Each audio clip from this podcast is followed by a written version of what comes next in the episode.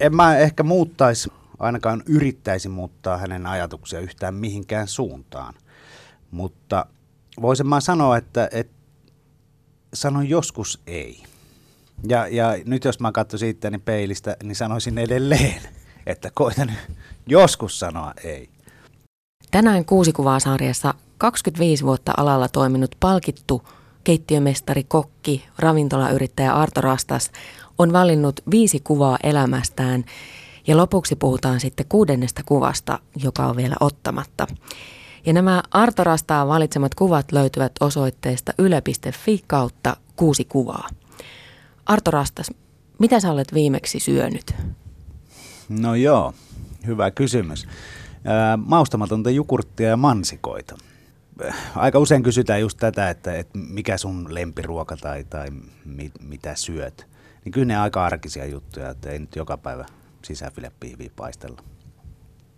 Sä pyörität yritysrypästä, johon kuuluu ravintola Periscope, Dining 26 by Arto Rastas, Penelope, Hella ja Huoneteli, Villa Hakkari ja muutama kesäravintola vielä siihen päälle. Ja tässä tuli nyt mainittua vain muutama nimi. Niin koetko sä olevas enemmän yrittäjä kuin kokki? No mä sitä puntaroin itsekin aika usein, usein tota kysymystä. Nykypäivänä se ehkä on niinku puolet ja puolet. Kyllä mä vietän aikaa keittiössä ihan joka ikinen viikko. Vietän aikaa näiden ravintoloiden keittiössä, suunnittelen niiden menyt, mutta väistämättä on, on se tilanne, että johtajan roolihan jollakin on ja, ja tällä hetkellä se on mulla. Ja näin ollen siitä tulee nopeasti semmoinen mielikuva, että vähän tuommoista enempi yrittäjätoimintaa se on, mutta itse mä tykkään kyllä ajatella itsestäni edelleen, että mä oon ihan täysverinen keittiömestari, joka siellä keittiössä pyörii. Ennen kuin päästään siihen asti, että nyt vuonna 2019 40-vuotiaana sulla on lusikkasi näin monessa sopassa, niin se varmasti vaatii paljon töitä ja, ja rakkautta ruokaan, josta päästään tähän ensimmäiseen kuvaan. Ja se on Luttojoelta Lapista vuodelta 1995. Ja siinä kuvassa on pappasi Esko, mummosi Leila ja tätisi Sirkka sekä äitisi Pirjo. Ja tuota, retkipöydät on ja siinä on muurikka pannu tuommoisen kaasupolttimon päällä. Punainen Paulikin kahvipurkki näkyy kuvassa ja paistat siinä maastokuvioisissa housuissa 15-vuotiaana muurinpohjalättyjä, mikä oli siis perinteisesti kuulemma pappasi hommaa. Kyllä. Miksi valitsit tämän kuvan? No, no tämä kuva on oikeastaan ensinnäkin se, että, että kun mä oon Rovaniemeltä kotoisin, me käytiin oikeastaan joka vuosi tuolla Lapissa vähän, vähän korkeammalla vielä suvun tai perheen kanssa. Vietettiin vähintäänkin viikko kalastain ja sitten siellä telttailen. Ja kuten sanottua, niin nämä muurinpohjaletut oli, oli niin kuin aina papan homma paistaa ja niistä oli tullut tämmöinen niin kuin oikein legendaarinen. Ja kaikki odotti sitä hetkeä. No nyt tässä kuvassa niin kerrankin mä sain vastuun, koska mulla oli jo pikkusen tota, intohimoa ruoanlaiton puoleen, niin sain vastuulle paistaa ne ja, ja tota, sehän onnistui ihan piru hyvin. Ja siihen pappa tokas sitten, että kyllä sinusta vielä kokki tulee. Ja tämä on jäänyt sitten pyöriin meillä tänne sukuun, että moni aina muistelee tätä hetkeä. Ja itse asiassa nyt kun mä katson, niin tämä peltipaita, mikä mulla on tässä kuvassa päällä, se on mulla edelleen vaatekaapissa ja taitaa mahtua edelleen vielä päällekin. Mutta nämä on kivoja muistoja tuolta Lapista ja se mikä on kiva, että me edelleen jatketaan tätä perinnettä. Nimittäin ensi viikolla ollaan taas lähdössä, lähdössä tuonne Lappiin. Nyt kokoonpano on tietysti vähän eri. Tästä kuvasta on jo, jo muutama lähtenyt muille maille, mutta, mutta tota, perinne jatkuu.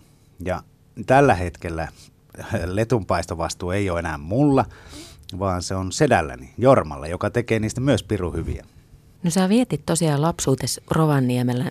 Minkälaista aikaa se oli? No, kyllähän se mulla, nyt jos mietitään siitä niin teini-iästä eteenpäin, niin kyllä se aika työpainotteista oli, koska mun työt alkoi jo 14-vuotiaana. Mutta jos mietitään niin asuinympäristönä Rovaniemää, Lappia yleensä, niin kyllähän se semmoinen vähän erilainen on sitten kuin joku pääkaupunkiseutu. Hyvin rauhallista. Pyörällä liikuttiin sinne sun tänne. Matkat oli kumminkin pitkiä ja, ja tota, kyllä mä tykkäsin. Tykkäsin paljon siitä. Mutta tällä hetkellä mulla ei ole semmoista kauheata kaipuuta, että, että mun tarvitsisi päästä sinne takaisin.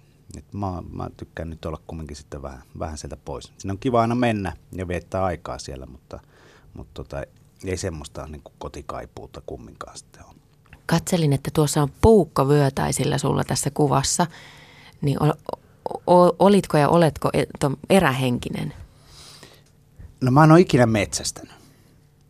Mä oon erähengen, mä selviän metsässä tosi hyvin. Viihdyn siellä, pystyn, pystyn tota, elämään tämmöistä erää-elämää ihan helposti, eikä mulla ahdista se, että ei ole vessaa tai ei ole juoksevia, juoksevaa vettä. Toi puukko, mikä tuossa on, se on Martinin legendaarinen äh, kotkanpääpuukko. Sekin on edelleen tallessa, siinä on kaiverrukset. Mä muistelisin, että toi on varmaan joku 12-13-vuotis syntymäpäivälahja. Mutta kyllä ky, mä oon semmoinen aika eräkettu kumminkin on, että siellä selviää.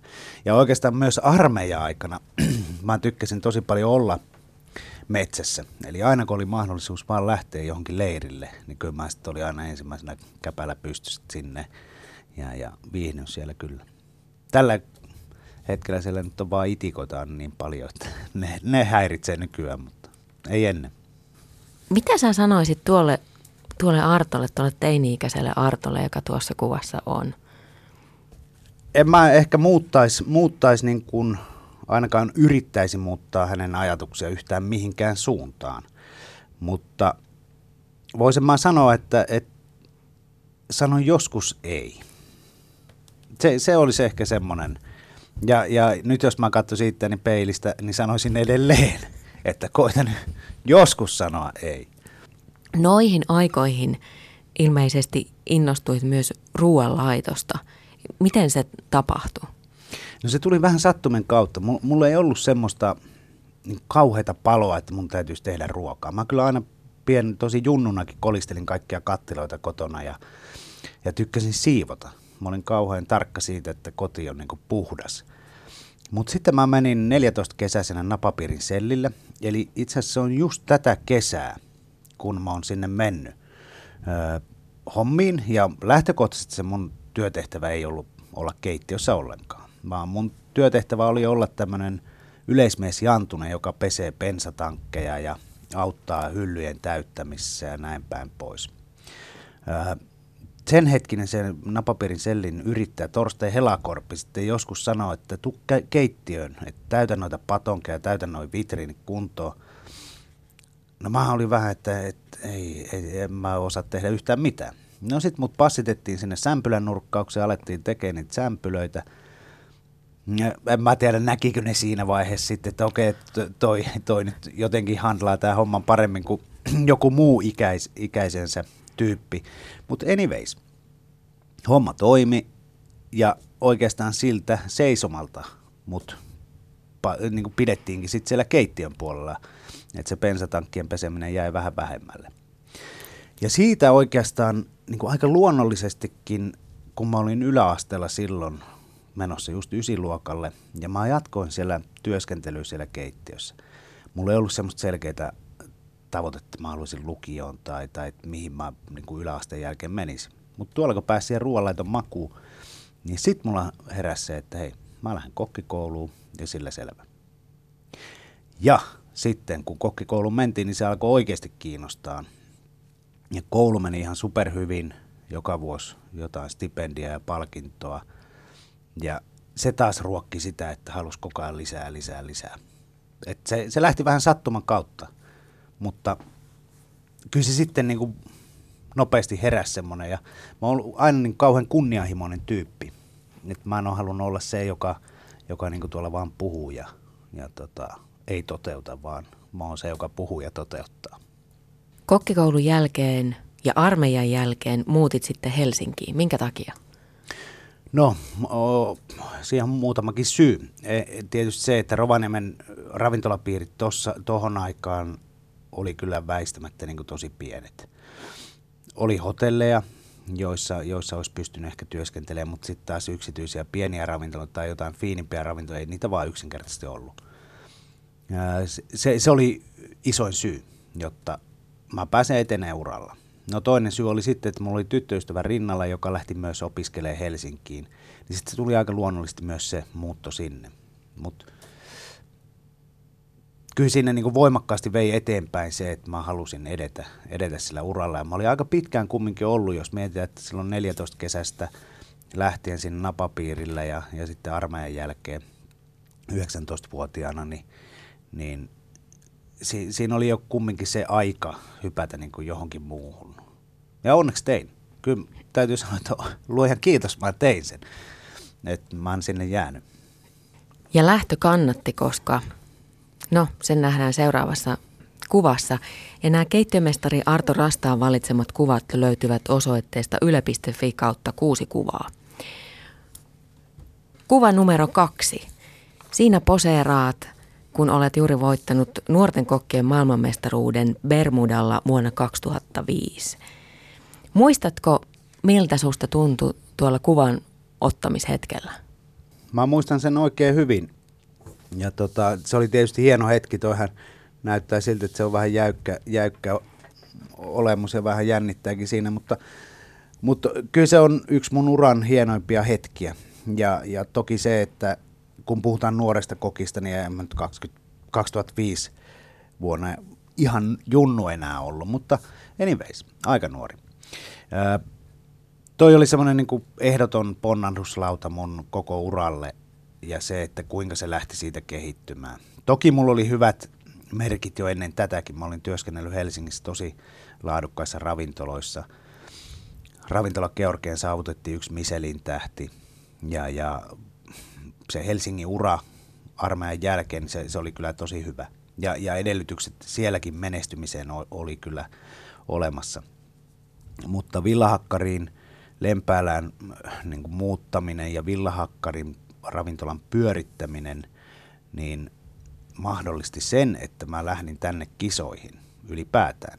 Eli silloin rotissöörien vouti Ilkka Säteri mua painosti. Se soitteli mulle perhana viekuulle monta kertaa, ja että lähden niin nuorten kokkien kisoihin, mä sanoin, että en lähde, että mä ei ole aikaa eikä, eikä kiinnostusta. No olisikohan se kolmannen, neljännen kerran, kun se soitti, mä sanoin, että no perhana mä tuun käymään niin aluekisoissa.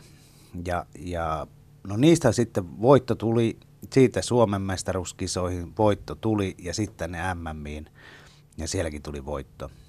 Se, se, se ei ole mikään helppo kilpailu. Se on tämmöinen niin sanottu black box kilpailu, eli sulle annetaan ikään kuin kokkisodassa. Sulle annetaan laatikollinen ruokaa ja kolme ja puoli tuntia aikaa tehdä niistä kolme ruokalajin meny. Niin se, se on jo monille haaste, että kuinka siitä selviää mutta sitten kun siinä on 19 muuta kilpakumppania ympäri maailman, niin kyllä se oli aika kova juttu. Mä olin Suomen ensimmäinen, joka sen voitti. Mun jälkeen sen on voittanut yksi, yksi tyyppi, en muista kuka se voitti, mutta... Mitä siellä boksissa muun muassa oli? Siinä meidän lopputehtävässä oli kokonainen kani, punanapsia, ne oli niin ne pääraaka-aineet. Ja nyt kun me mietitään kania, ei jänistä, vaan kani, Kani on hyvin pieni, vaaleanlihainen ja siitä piti tehdä kuudelle tuomariston jäsenelle ruoka, pääruoka. Niin siellä aika moni jääty siinä tilanteessa, niin ne ei niin keksinyt, miten näin pienestä elukasta voi saada kuusi pääruokaa. Ja punanapsia tietysti, no joo, se on tuttu kala, niin kuin aika monessa maassa sitä esiintyy, mutta kyllä se meikäläisellä oli, toki mä treenasin, niin kuin mietin niitä, että mitä kaloja sieltä voi tulla. Niin kyllä siellä moni oli sen punanapsian kanssa vähän pulassa ja niitä suomuja lenteli siellä keittiössä ympäri ämpäri. Mutta mä olin jotenkin niin kuin itteni skautannut semmoiseen moodiin, että, että tulipa sieltä mitä vaan raaka-aineita, niin mulla oli semmoinen tietty sapluuna, minkä mukaan mä teen sen. Ja sen takia mun oli tosi helppo olla siellä keittiössä. Mulla itse asiassa jäi siinä aika paljon aikaa. Tuomarista tuli, tuli kiitos siitä, että – että kuin voi olla noin rauhallinen ja siistit paikat ja, ja aikataulut kaikki piti. No perusraaka tietysti on aina saatavilla noissa kisoissa, mutta jälkiruoksi taisi olla jotain eksoottisia hedelmiä. Onko jälkiruuat vähän sun sydämen asia? Luinko no, jostain ne, oikein? Ne on ollut kyllä, ehdottomasti, koska sitten taas tämän skapan jälkeen mä liityin Suomen kokkimaajoukkueeseen ja, ja vietin siellä neljä vuotta aikaa. Ää, ja siellä vastasin nimenomaan jälkiruuista. Niin ky, kyllä ne on ollut. Ja oikeastaan silloin ravintola Georgen aikaa Helsingissä ennen näitä MM-kisoja, niin sielläkin mä vastasin aika paljon siitä kylmästä keittiöstä, eli alkuruuista ja jälkiruuista. Mutta mä muistan sen ajan, kun mä menin ravintola Georgeen äh, vuonna 2001 ja silloinen ravintoloitsija keittiömästeri Markus Aremo sanoi mulle ensimmäisenä, että teet tuommoinen vaniljapatisseri. Ja mä sanoin, että ei, mikä se on, mä en ole ikinä tehnyt. Kertoi, että se on tuommoinen paksu, paksu niin kuin vaniljakreemi. No sitten mä aloin sitä tunaa siinä ja, ja Markus tuli sanoa, että et ole kyllä vissin paljon jälkiruokia tehnyt. Mä että no en ole kyllä tehnyt oikeastaan yhtään. Mutta siellä mä opin ihan hirvittävästi niistä jälkiruista. Ja sen jälkeen mulla on oikeastaan se kiinnostus pysynyt kyllä. Että mä tykkään, koska kaikki muu ruoanlaitto, jos mietitään niin pääruokiakin, niin se on vähän semmoista, että ei sun tarvi olla niin tarkka. Että jos sä teet kastikkeen, sä heittelet sinne vähän sitä sun tätä. Jälkiruissa sun pitää oikeasti punnata, grammavaalla, desimitalla, millä ikinä.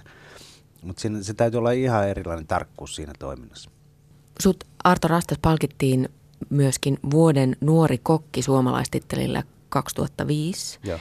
Ja olet toiminut tosiaan, kuten sanoit, Suomen kokkimaajoukkueen jäsenenä vuosina 2007-2010 ja muutenkin puhunut suomalaisen ruokakulttuurin puolesta myös maailmalla. Mutta mitä se suomalainen ruokakulttuuri on? Se ei ole kuitenkaan sama, mitä on perinneruoka esimerkiksi. No ei. Perinneruot on perinneruokia. Nyt jos me mietitään, että kuinka sitä viestiä viedään tuolla maailmalla eteenpäin, mitä suomalainen ruoka on. Mä tykkään ottaa aina kaksi, kaksi niin tämmöistä vahvaa statementtia esiin. Meillä on maailman puhtain pohjavesi, meillä on maailman puhtain ilmanlaatu, joka väistämättä heijastaa meidän kaikkiin luonnossa kasvaviin tuotteisiin. Sienet, marjat, kaikki metsänantimet, on se villit, villiyritit tai mitä vaan. Eli, eli niin kuin se puhtaus ja semmoinen laadukkuus ja se raaka-aineiden oma maku. Et kyllä se, se on niin kuin mun mielestä sitä suomalaista ruokakulttuuria parhaimmillaan. No sitten me voidaan miettiä, että meillä on alueellisia juttuja, on, on saaristo, mistä tulee tiettyjä asioita, on, on itä, mistä tulee tiettyjä asioita. Mutta suomalaisen ruokakulttuurin syntykuun on väistämättä se, että on länsi ja itä, jotka on vaikuttanut hyvin voimakkaasti siihen. Niin mehän ollaan vähän semmoinen sekasikiö, että ei meillä oikein ole semmoista järkeä. Mutta juurekset, peruna, ne on meillä vahvat ja maukkaat. Oikeasti me ei edes ymmärretä, kuin hyvät nämä perunat on tai kuin hyvät nämä marjat on. Että tonne kun meet vaikka Aasiaan ja maistatat ihmisille ihan suomalaista mustikkaa puolukkaa, niin eihän ne ole semmoista maistanut. Meet jenkkeihin maistat uusia perunoita. Ne on ihan ihmeistä, miten tämmöisiä voi olla. Ja mun mielestä me ollaan Suomessa, me ollaan vähän liian nöyriä. Me ei osata tuoda sitä asiaa esiin samalla tarmokkuudella ja voimakkuudella kuin esimerkiksi meidän länsinaapuri osaa, joka, joka saa kaiken aina näyttää, näyttää niin kuin paremmalta ja me heitä kadehditaan, mutta ei me ihmisenä olla sen huonompia. Me tehdään asioita vähän vaan niin kuin vaisummin. Se, se on aina ollut mulle tosi lähellä niin kuin luonnollisuus ja ne raaka-aineiden niin, kuin, niin sanottu lähikäyttö. Et jos me mietitään, me mennään se 70-luvulle, niin ei puhuttu lähiruoasta, vaan se, se, se oli täysin normaalia, että sä nostat perunat omasta maasta, sä otat salatit sieltä, otat marjat omista puskista, käyt kerään sienet ja näin päin pois. Nythän tästä on tullut tämmöinen kauhean vohkaamisen aihe, että kuka ostaa lähimpää tuotteet. No mä oon Villahakkarissa ottanut yritit siitä omasta puutarhasta vuodesta 2004 ja, ja mun mielestä se, se ei ole koskaan ollut meille semmoinen niin markkinoinnin, markkinoinnillinen et, tota, lähtökohta, että mä pitäisi tuoda sitä esiin, koska se on ollut mulle täysin luonnollista, että näin meidän tulee toimia.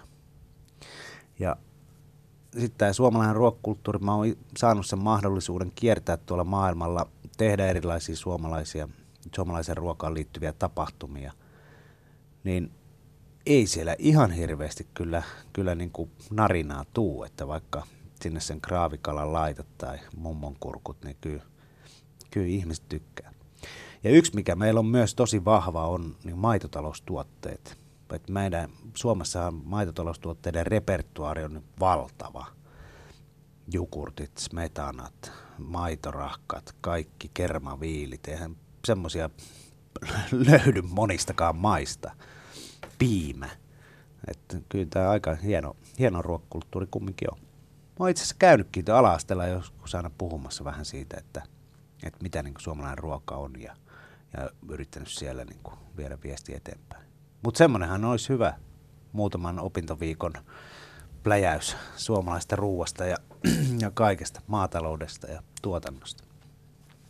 Päästään kolmanteen kuvaan, jonka Arto Rastas olet valinnut ja nämä kaikki Arto Rastaan viisi kuvaa löytyy osoitteesta yle.fi kautta kuusi kuvaa. Se on sun ensimmäisestä omasta ravintolasta ulkoapäin otettu kuva. Hella ja huone ravintola Tampereella. Miksi tämä kuva? Tämä oikeastaan muutti sen mun yrittäjäelämän ihan täysin. Eli Hella ja, Hella ja huonetta ennen mä olin Villa Hakkarissa ollut kolme vuotta. Tämä Villahakkari oli kumminkin silleen, että vaikka mä pidin sielläkin itseäni jo vähän yrittäjä, koska yrittäjänä me pyöritettiin ex Katjan kanssa sitä kahdestaan ja hänen isä oli Kero Hottinger, joka toimi sitten omistajana kumminkin siinä Villahakkarissa. No, se, se, se ei tuntunut ihan ihan omalta. Ja mä kuulin, että Hella ja huone olisi myynnissä. No sit mä soitin tämmöiselle mä vaki porsaalihan toimittajalle Juha Vekille. että tiedätkö sen ravintola Hella ja huoneen? Sanoin, että joo, kyllä hän tietää. Mutta se olisi myynnissä. Että no, eihän, mitä sitten? Mä ajattelin, no lähdekö mukaan siihen? Se, että no, ei hän tiedä. No sitten sitä alettiin kumminkin miettiä. Ja Juha vähän innostui sitä. Hänellä ei ole alalle minkäänlaista koulutusta. Mä tarvin siihen jonkun turva ja tuen kumminkin. Ja tota, mä kävelin kuule ovesta sisään. Siellä oli silloiset yrittäjät Sanna Mallila ja, ja Montgomery oli siellä paikan päällä. Käveli ovesta sisään ja sanoi, että mä oon Rasta-Arto. Tämä paikka on kuulemma myynnissä. Ja sanoin, että kyllä, paljonko tarjoat? Mä että mä tarjoan tän ja tämän verran. Ja sanoin, että selvä, kaupat kiinni. Ää, mä en tiedä, onko Suomessa ostettu toista ravintolaa tolle, että, että sä kävelet ravintolaovesta sisään ja ostat sen pois. Mutta näin tapahtui. Ja 2007 oli vuosi. 2008 tammikuussa mä, mä niin avattiin se virallisesti ja alettiin pyörittää. Ja si, si, siitä tuli niin menestys. Se oli ollut menestys ennen meitä. Se oli tunnettu ravintola. Sen takia mä halusin tarttua sen kiinni koska mun ura oli kumminkin ollut silleen, että napapiirin selliltä Helsingin huippuravintoloihin, sen jälkeen äh, nuorten kokkien maailmanmestaruus. Mm, mä puntaron, että okei, mä oon Villahakkarissa Lempäälässä, onko tää nyt se juttu?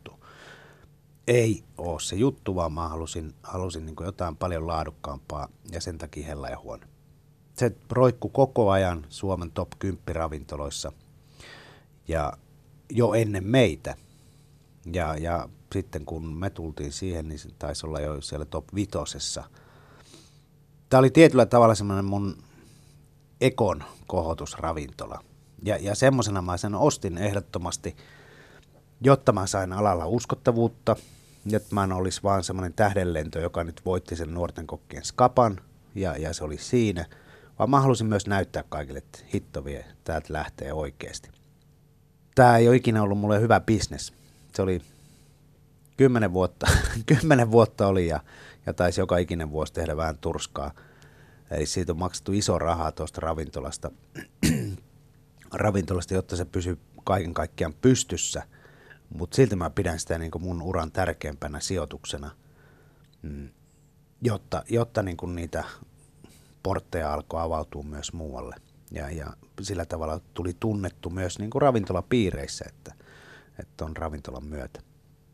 Ja se oli, mä jotenkin tykkäsin siitä ajasta. Kymmenen vuotta mä sitä jaksoin pyörittää ja, ja tota, nyt sit sen pyörittää meidän entiset työntekijät. Eli he osti sen sitten pois vuosi sitten toukokuussa. Ja, ja toiminta jatkuu edelleen toi oli kumminkin siinä mielessä raskas, raskas ravintola, että me uusittiin menyä ja uusittiin kaikkea koko ajan. kuukauden välein. ja kymmenen vuotta, kun alkoi tulla täytämään, mietin, että mä en oikeasti jaksa tätä enää, että, että joka ikinen kuukausi. Meillä oli pitkät mennyt, kuusi ruokalajia ja 12 ruokalajia. Ja joka kuukausi, kun ne vaihdettiin, niin kun se oli saatu vaihdettua, niin piti alkaa miettiä jo seuraava. Ja se oli niin semmoinen oravan pyörä. Mä totesin sitten, että mä oon, mä oon niin tästä ravintolasta saanut kaiken, mitä, mitä mun pitikin siitä saada irti. Menestyttiin hyvin tai oltiin, oltiin sen kanssa niin kuin sillä tavalla julkisuudessa menestyksekkäitä, ei taloudellisesti. Mä en ollut koskaan valmis tuohon yrittäjyyteen, mi, mille, miten se aloitettiin tuolla. Mä muistan sen ensimmäisen illan. Siis me tehtiin kaikki tosi nopeasti. Kaupat tehtiin nopeasti, se avaaminen tehtiin nopeasti ja, ja siinä ei ole oikeasti mietitty, että mitä me täällä tehdään. Mä suunnittelin menyyn, se oli, se oli suureen, se oli, se oli ihan suoraan Helsingin ravintolamaailmasta mietitty. Mä en miettinyt yhtään mä asiakaskuntaa, ketä tänne tulisi syömään. Ensimmäinen ilta, Kajanderin Jarmo oli mulla silloin töissä, joka nykyisin on Näsinneulassa. Niin mä sanoin Jarmolle, että, että tässä olisi tunti nyt, kun tämä ravintola aukeaa. Niin Jarmo sanoi, että okei, pitäisikö mä testata nämä annokset. Et me lähdettiin niinku ihan sukat, sukat tota jalassa siihen hommaan. Mä en ehkä ymmärtänyt sitä, että mitä se yrittäjyys tuossa mittakaavassa on. Kyllä mä sen tiesin, että siihen täytyy sitoutua ja, ja tota, sitä täytyy niinku viedä eteenpäin ja miettiä niitä asioita vähän tarkemmin, mutta mä oon jotenkin pystynyt tekemään sitä. Se, se vauhti oli vaan niin, kuin niin, niin kovaa, että, että me vaan tehtiin ja tehtiin ja tehtiin. Nyt kun miettii, niin ravintola-avauksia, ne on ne aika paljon harkitumpia kyllä, että, että toi oli aika villi aikaa. Mitä sä opit itsestäsi tuona aikana? No kyllä mä opin sen, että, että mä oon kumminkin silleen aika uskalias ja, ja peloton, että mulla ei ikinä mietittynyt raha esimerkiksi tässä asiassa. Menetänkö mä jotenkin tässä rahaa, tekeekö tämä tulosta, mikä on tietysti yrittäjyydellä aika huono lähtökohta, että jos sä lähdet tolleen tekemään. Mutta sen mä opin, että mä uskallan ottaa kyllä tosi isoja riskejä. Ja, ja kaikki sanoi mulle tuossa vaiheessa, että hei, fine dining ravintola Tampereella, tuommoisilla jutuilla, mitä teette, ei tule toimii. Mä sanoin, että jumala, ihan varmasti tulee toimia. No kaikki muut oli oikeassa, eihän se toiminut taloudellisesti, mutta anyways mä saisin toimia. Ja sitten mä tehtiin toi Hella Huone Deli, joka oli siinä se rautatieasemalla sitten tämmöinen tuki, tukikappale, joka pystyi sitten omalla toiminnallaan tukemaan tämän, tämän tota kehittymistä ja, ja sitä pyörittämistä. Ja näihin samoihin aikoihin sitten, kun mä menin Suomen kokkimaajoukkueeseen, silloin mulla tuli vähän semmoinen olo, että oliko se järkevää veto mennä siihen kokkimaajoukkueeseen. Me treenattiin kumminkin siinä aika paljon. Mulla oli just tämä ravintola avautunut. Silloin mä taidettiin kuvata vielä jotain TV-ohjelmia, että mulla oli aika paljon kaikkea. Ja, ja tuli välillä vähän semmoinen niin syyllinen olo, että, että mä en ole tarpeeksi siellä. Vaikka mä olin kyllä alussa, alussa ihan tosi paljon, ja, mutta silti oli vähän semmoinen, että, että mä niin petän ton ravintolan, kun mä teen jotain muuta – ja sitten tietysti kesäaikona, aina kun villahakkari oli auki, niin piti vähän funtsia, että mihin tässä niin nämä paukut laittaa. Päästään neljänteen kuvaan. Ää, ja siinä on sun lapsesi Nella 7 vuotta ja Daniel 12 vuotta. Joo. Missä tämä kuva on otettu? Tämä on siis rannalta upea kuva, kaunis taivas ja ranta ja lapset on tuossa kahlaavat vedessä vähän niin kuin silhuettina näkyvät. Joo, tämä on itse asiassa Kalajoelta ja ihan tältä kesältä, tältä juhannukselta otettu kuva. Daniel siis syntyi näihin samoihin aikoihin kuin toi Hella ja Huone projekti oli, eli, eli 2007 ja oikeastaan silloin Katjan kanssa oltiin sitä villahakkaria pyöritty. Katja oli tietysti Danielin kanssa aika voimakkaasti kotona ja mä sitten panostin tuohon Hella ja huoneeseen ja sen pyörittämiseen – se, se, se oli aika, siinä myös täytyy niin kuin iten, itsensä kanssa miettiä sitä, että, että mikä tässä on niin kuin tärkeää. En mä ole ikinä siitä itseäni syyllistänyt mitenkään, että, että mä olisin tehnyt niitä valintoja, mutta kyllä ne on ollut isoja valintoja kumminkin. Että sitten, sitten se niin kuin pieni lapsi on kotona ja se otat tuommoisen illallisravintola, joka on pelkästään iltasi auki, niin kyllä siinä täytyy sitten vähän funtsia, että mitä, miten niin kuin järjestää kaikkea ajan. Nella sitten syntyi, syntyi tota, vuonna 12. Ja, ja no silloinhan asiat oli jo paljon, paljon niin kuin vakaammin, mutta kyllä nämä lapset on ollut mulle semmoinen, jotka tietyllä tavalla on pakottanut siihen, että se tapaa itseä sillä työnteolla, koska mä helposti olisin varmasti sen tehnyt. Ja, ja se, että kun heidän olemassaolo, niin sitten kun sä oot heidän kanssa, sä oikeasti oot heidän kanssa. Että kyllä se on niin kiva vastapaino tälle kaikelle härdellille. Nykyään vielä enempi, vaikka voisi kuvitella, että, että silloin kun oli junnuja, niin siihen, ne niin kuin sitoisi jotenkin enemmän. Mutta mun mielestä niiden kanssa on nykyään niin kuin tosi paljon mukaampi, koska ne on vanhoja, ne me voidaan tehdä kaikkea. Ja sitten kun me tehdään, me ollaan ihan ulkona kaikista näistä ravintolakuvioista. Vaikkakin he nyt kyllä nykyään jo voimakkaasti yrittää polkea tuonne joka ravintola vähän tiskaamaan ja tienaamaan rahaa. Että toivotaan, että se tulee vähän perinnön jatkajia sitten. Miten se vanhemmuus on muuttanut sua ihmisenä vai onko se edes muuttanut? No kyllä se varmaan on muuttanut, muuttanut silleen, että, että tietyllä tavalla kun sulla on vastuu, toki onhan tässä ollut vastuuta näistä kaikista työntekijöistä, vastuuta ravintoloista ja vastuuta siitä, että heistä jokainen pystyy, niin kuin työntekijöistä jokainen pystyy – sen oman elämänsä hoitamaan. Ja, niin, mutta kyllä se lapsi tietysti tulee se, että et, et sulla on niin oikeasti jotain huolehdittavaa. Ravintoloita voi tulla ja mennä, mutta lapsia nyt ei voi tulla ja mennä. Että, et kyllä se, semmoista niin rauhallisuutta ja, ja, ja tietyllä tavalla semmoista, en mä tiedä osasinko mä ikinä pistää tuossa kauheassa vauhdissa, on 2007 niin tärkeysjärjestykseen sitä, että että mikä niin oikeasti on tärkeintä. Et mä, mä en, enkä mä käynyt semmoista keskustelua itteni kanssa ikinä, että mä olisin miettinyt, että pistänkö mä nyt lapseni etusijalle tässä asiassa vai, vai pistänkö mä tämän ravintola ja omaan uraani, vaan kaikkea tehtiin vaan siinä niin kuin kauheassa vauhdissa.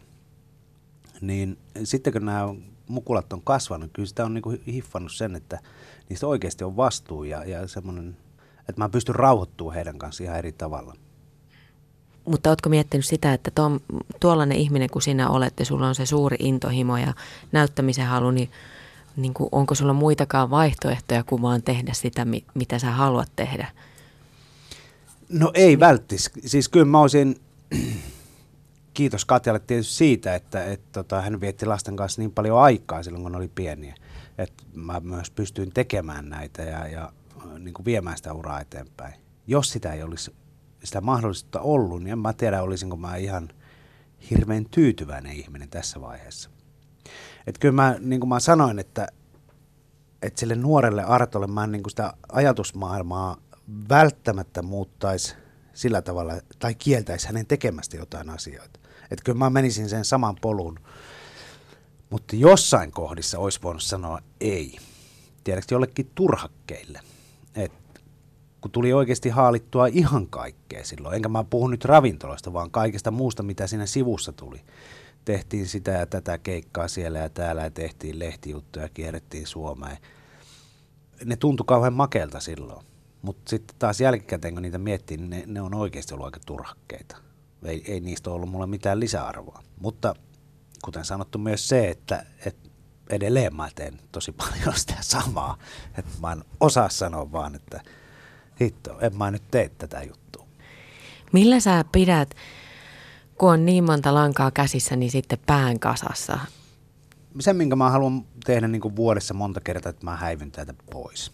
Ulkomaille tai sitten Lappiin just viettää aikaa, koska se, kun sä pääset näistä ympyröistä, niin sit myös työntekijät arvostaa sitä aikaa sen verran, että ei ne soittele ja, ja ravintoloista ei soitella – niin siitä mä pidän kiinni, että vähintään neljä kertaa vuodessa pitää olla jossain.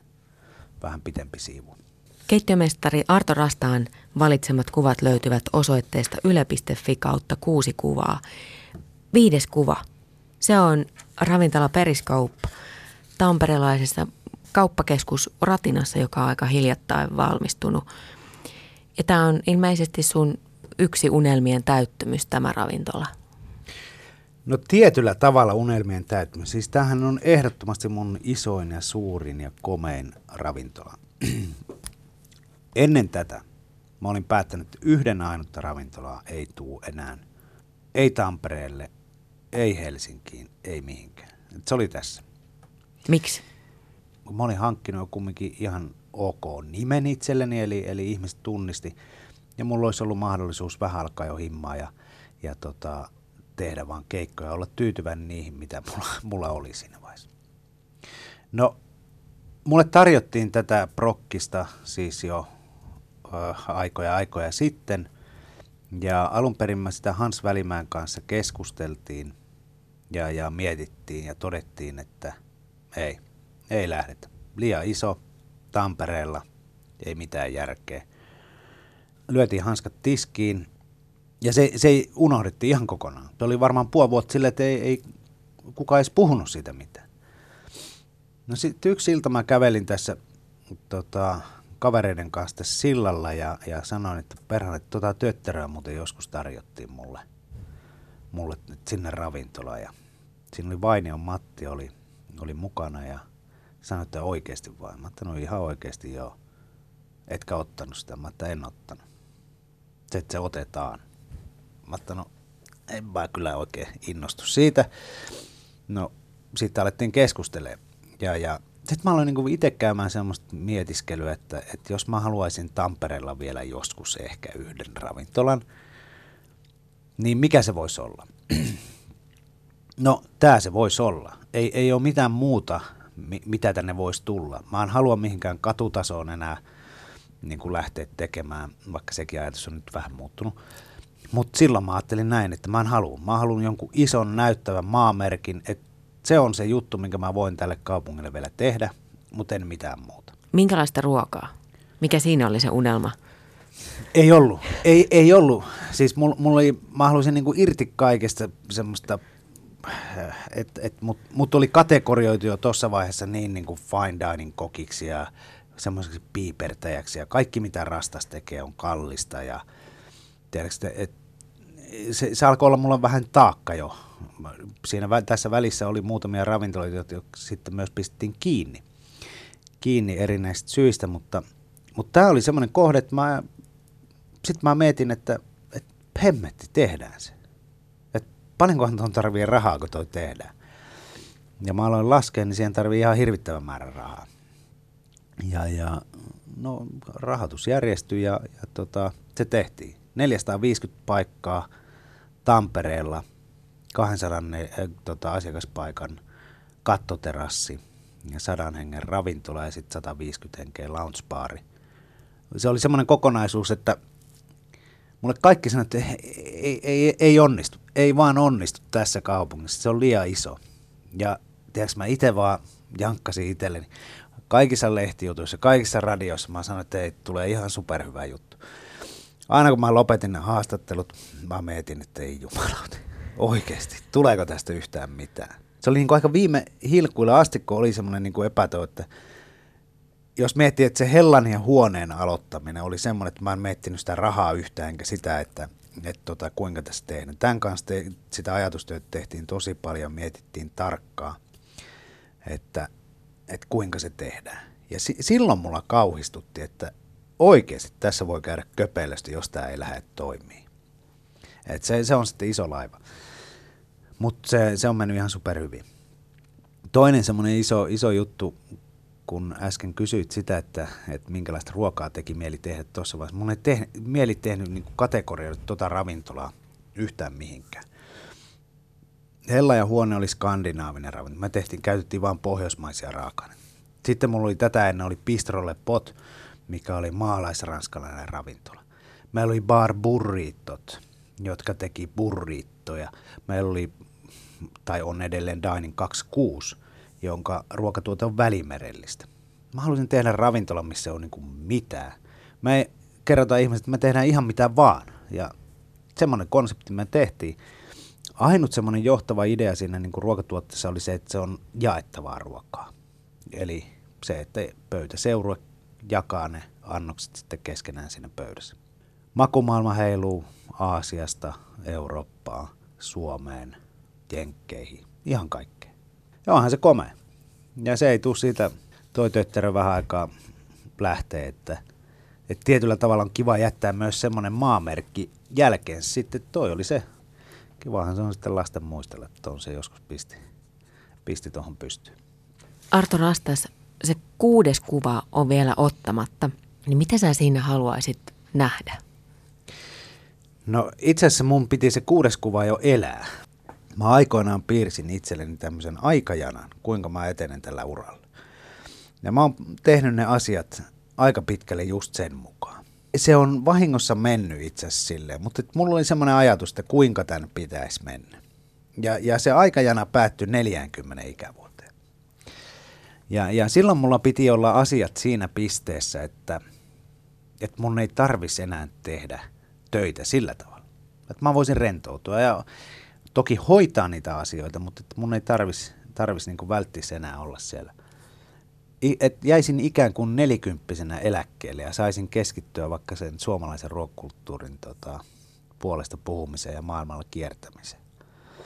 Näin mä oletin, että nämä asiat olisi mennyt. Ja, ja ehkä jos mä olisin ajanut niitä voimakkaasti siihen suuntaan, niin se olisi myös voinut mennä näin. Ja, ja toki mä voisin sen tehdä edelleen. Mulla on yksi kuva mun 40-vuotis syntymäpäiviltä, mikä on niin kuin hyvin lähellä sitä hetkeä. Mä saisin olla jossain rauhassa. Ää, hoitaa niitä omia asioitani silleen, että mua ei tarvita välttämättä fyysisesti sinne paikan päälle, vaan että se olisi enempi sitä hyvien ihmisten johtamista ja sitten itse saisi keskittyä semmoisiin mielenkiintoisiin projekteihin, joita, jotka sitten johtaisi väistämättä siihen, että – että se suomalaisen ruoan puolesta puhuminen, se, se on mulla niin kuin lähellä sydäntä ja sitä mä haluaisin tehdä ja, ja mun mielestä se kuuluukin vähän niin kuin iäkkäämmille tyypeille. Että jos niin kuin nuoret lähtee viemään tämmöistä viestiä, niin se, se ei ole niin uskottavaa. Ja 40 on mun mielestä se ikä, jolloin, jolloin sä oot kerännyt tarpeeksi kannuksia ja susta on niin kuin, sulla on riittävästi uskottavuutta siihen hommaan. Mutta kyllä mä haluaisin sen kuudennen kuvan niin kuin osoittavan semmoista – rauhallista Artoa, joka oikeasti osaa sanoa ei ja osaa rentoutua. Se, se, se on niinku se tavoite, mihin mä haluaisin päästä. Missä sä siinä kuvassa voisit olla esimerkiksi ja keiden kanssa? Mä olisin Japanissa jossain kuumilla lähteillä rentoutumassa hyvän suomalaisen ruoan illallisen jälkeen. Se, se oli se hetki. Mä olisin tehnyt hyvän suomalaiseen ruokaan liittyvän illallisen. Ja sen jälkeen mä olisin vaan hiljaisena jossain japanilaisessa metsissä.